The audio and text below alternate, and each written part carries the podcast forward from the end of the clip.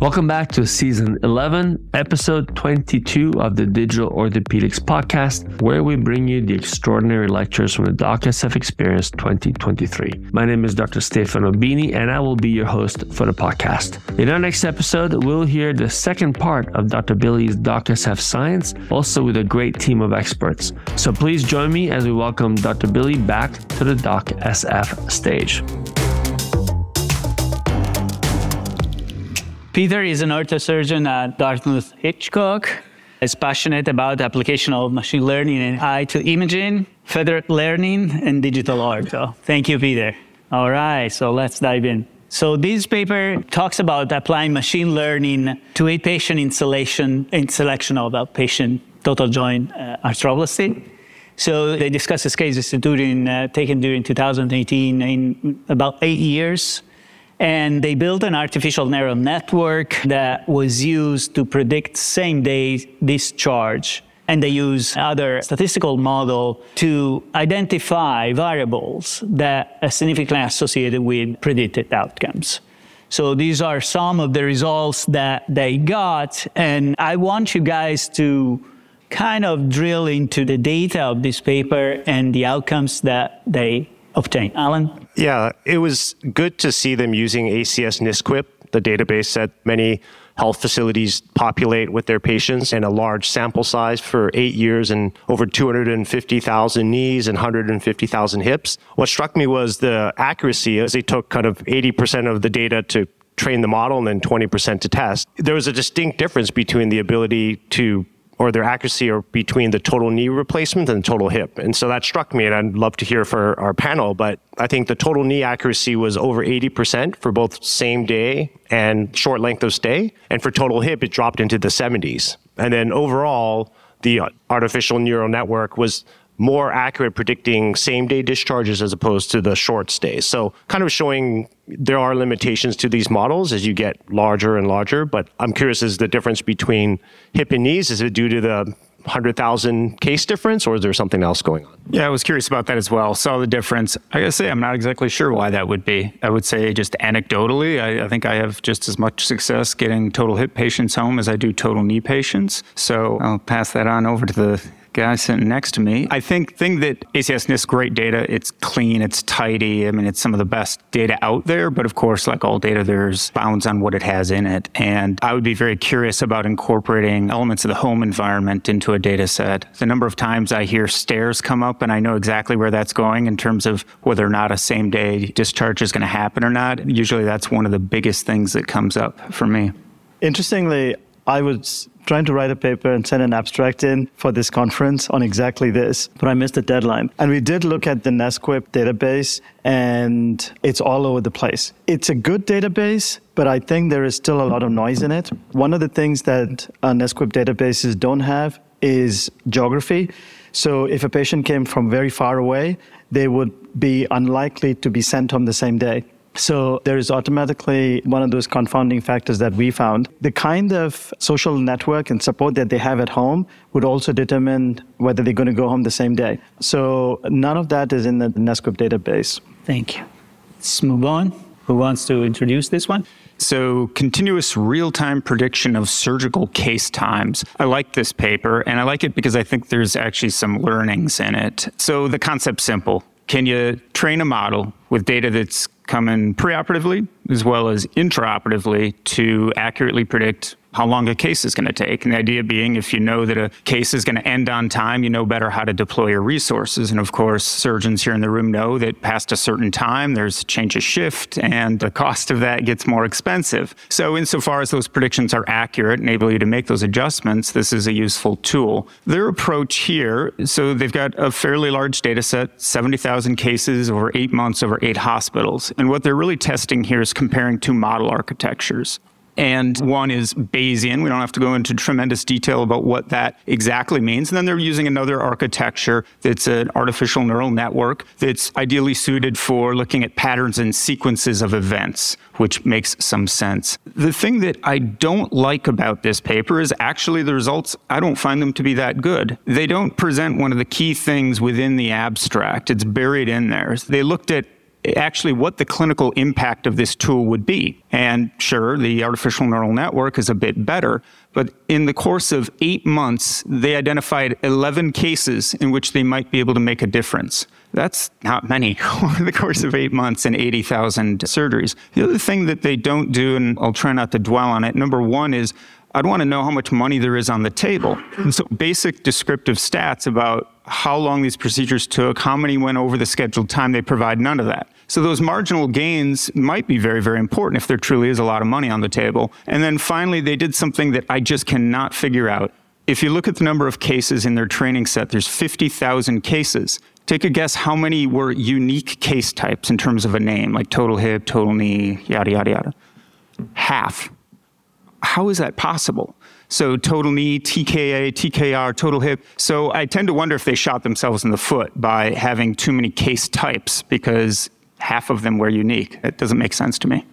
Alan? Yeah, the other thing to add for that is of those case types, I believe they started with the 70,000, they had the test data down to 50 or 60,000. I believe only less than 10,000 were orthopedic specific. So that brings into question the applicability of this analysis on ortho cases, which in my experience, if you are a subspecialty orthopedic surgeon, your case duration is a little bit more predictable. At least the guys I know that do hand and joints, they tend to be, and even spine, they tend to know roughly how long their cases are. So if you look at a smattering of other surgical specialties, they have a much broader variety of cases. So that may play into the kind of perceived duration. And then the artificial neural network kind of had a plus or minus or deviation of up to 13 minutes, and the other Bayesian approach produced a variation of 20 minutes. So is that significant? Like in the case of, you can squeeze another case in because you save seven minutes, right? From scheduling perspective. So the applicability of this is there. They touch upon again the costs associated with additional or accurate scheduling, but it'd be useful to see how this would play out in a real clinical setting with kind of live case examples. I haven't read this paper, but my question to the paper would be what was their end result? What was their end game? What were they trying to achieve by so they did a couple of different metrics. One was just a measure of accuracy of the model at predicting the time. Then they tried to create a, a, little more of a realistic clinical scenario where they said, look, how good is it at predicting it going past 3 p.m., right. 5 p.m., where all of a sudden maybe the dollars start going up in terms of the cost of the folks running the room. And then they also tried to see if it would generalize to other hospitals in a different setting, and it did about equally well. But those were the metrics they were looking at. All right. Next one. Well, this one takes us kind of back full circle. This one looks at they created an outpatient shoulder arthroplasty risk prediction tool using multivariable logistic regression analysis, which is not the current AI or, or the trendy data science stuff we're hearing about, the neural networks and large language models. So they're going back to the basics here, right? And overall, they had a smaller selection of patients, I believe 6,000 or so. And they identified 13 kind of key variables that influence whether or not a patient is going to be a good candidate for outpatient shoulder arthroplasty or should stay in. And kind of going to the previous model, the farther you get away from length of stay of zero, the harder it is to be accurate because there's just so many more variables that come into play. Most simple cases you can send home, but once you start to get into the case where should patients stay 24 hours, should they stay 36 hours, can we send them home tomorrow? We'll watch them and see kind of like the whole observation status scenario in the ED a lot of clinical decision making is based on the dynamic change of the patient over time. So after surgery is done, most clinicians are comfortable sending a patient home. But if they're not, this is a tool that maybe can help them understand should they keep them in longer or is there a predictive measure that they can look at to help them decide on that. And in terms of the accuracy, it kind of varied depending on what you looked at. I like this for its simplicity. I mean, sometimes you don't need a complex model. And even going back to the other paper, that is quite a complicated model. That's a lot of work. But at the end of the day, what it was mainly predicting off of was toward the end of the surgery, which what's happening then? Well, they're giving meds to reverse a patient. Maybe they're going through the steps of extubation. It's a little like saying, hey, I'm on an airplane. Is the plane going to land? Well, I don't know. The flaps aren't going down and the landing gear is not down yet. So, do you need something that fancy? And so, I like the lightweight nature of it, low data collection burden.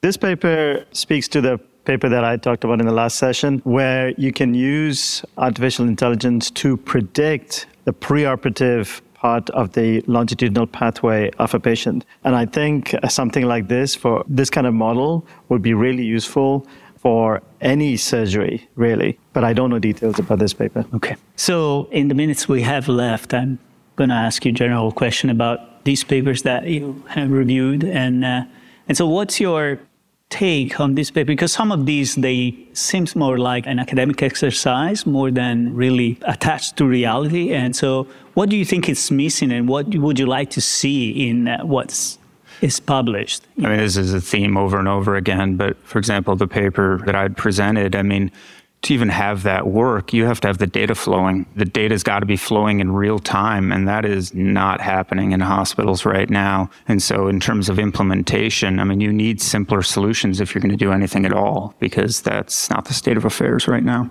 Alan?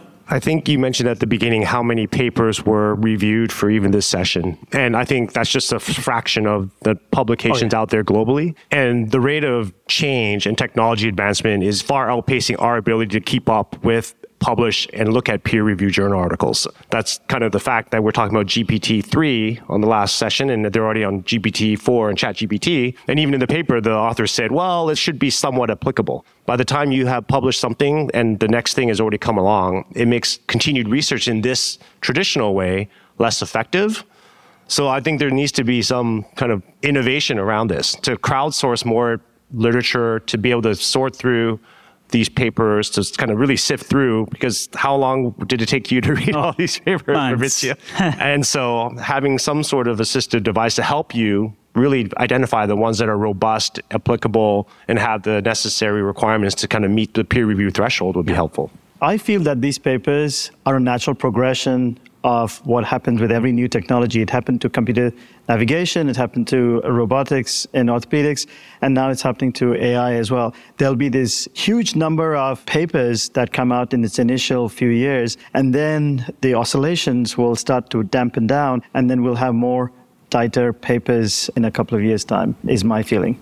One thing that I'm constantly thinking about, and it's a source of frustration, so I'll try to temper it a little bit, is that I mean, I love science, but right now I think what's needed is better infrastructure for data. And uh, trying to get various funding organizations that specialize in science to sometimes understand that, I'm beginning to get quite frustrated with it that that's an important part of science, having the tooling, and we're missing that in our hospitals. I don't know how to unlock that. You got any ideas? Bad data is worse than no data. True. That's for sure. So we've seen, you know, during these day technologies already presented and already implemented into real world, right? And yet we still see these papers that are published and to me they project more doubts than certainty. And is this uh, what we will keep facing, you know, as we advance in research in these fields, you know, more doubts will come up and will prevent some of this technology to be really implemented yeah. in real life? Yeah, magic uh, machine learning is not a magic pony. It's just not. Again, and not to harp on the paper that I presented, but you know, you look at that diagram of oh, this is the model. Holy smokes! Like, whoa, I can't possibly digest this. I don't know. Just ignore those images and actually just look at the data and think about the basic stuff. And there's so much there. Don't get confused by looking at those diagrams. Alan. I definitely think there's continued value as technology evolves. We find ways to use technology in clinical workflows. And I think one of the biggest lessons I learned since I started learning about AI and how it applies to healthcare medicine is that although they talk about AI can replace or kind of substitute for clinicians or certain tasks that need to be done. I think ultimately it will be the clinicians that understand AI and can read papers like this and interpret the data for their own in order to decide whether or not they want to use something that will continue to push the frontiers of medicine forward. Kevin. Yeah, I think I want to quote what Dr. Bini said. We don't know what we don't know. Sorry to paraphrase you, Stefano, but we don't know what we don't know. And it is important to have this kind of conversations and push ourselves to learn new things like I'm doing. this is all new for me. But if I don't do it, I will be left behind. But at the same time, just being next to people that know different aspects of the same global scenario, it really helps move the whole movement forward. And I didn't know much about ChatGPT a few months ago. But every time I use it, every time I watch a new YouTube video on ChatGPT, I learn a new aspect to it that I'd never seen before. So we're all learning. Things that might not make sense to me now might make sense to me in a couple of weeks' time or maybe never. right. Tom, Can you join us again, please? So, Tom, in uh, the minutes that we have left, I'd like you to wrap it up and give you your perspective on where research has to go, you know, to make sense of all of this. Well, everything has to be brought together. Some of these AI things are sort of siloed and they're not all connected to the electronic health record or even accessible to clinicians. So in the future, they're going to, to be more, I wouldn't say ubiquitous, but useful and in useful forms for people to be able to actually access them. And really, none of us know where any of this is going to go.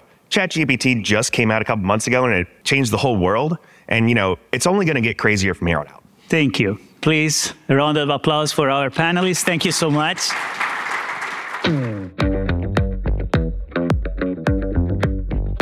Thanks again for listening to the Digital Orthopedics podcast, and we hope you enjoyed DocSF Science. If you find the talks as incredibly informative and topical as we did, please share this podcast with your friends and leave us a nice review on your podcast player choice. It would mean a lot to us if you did.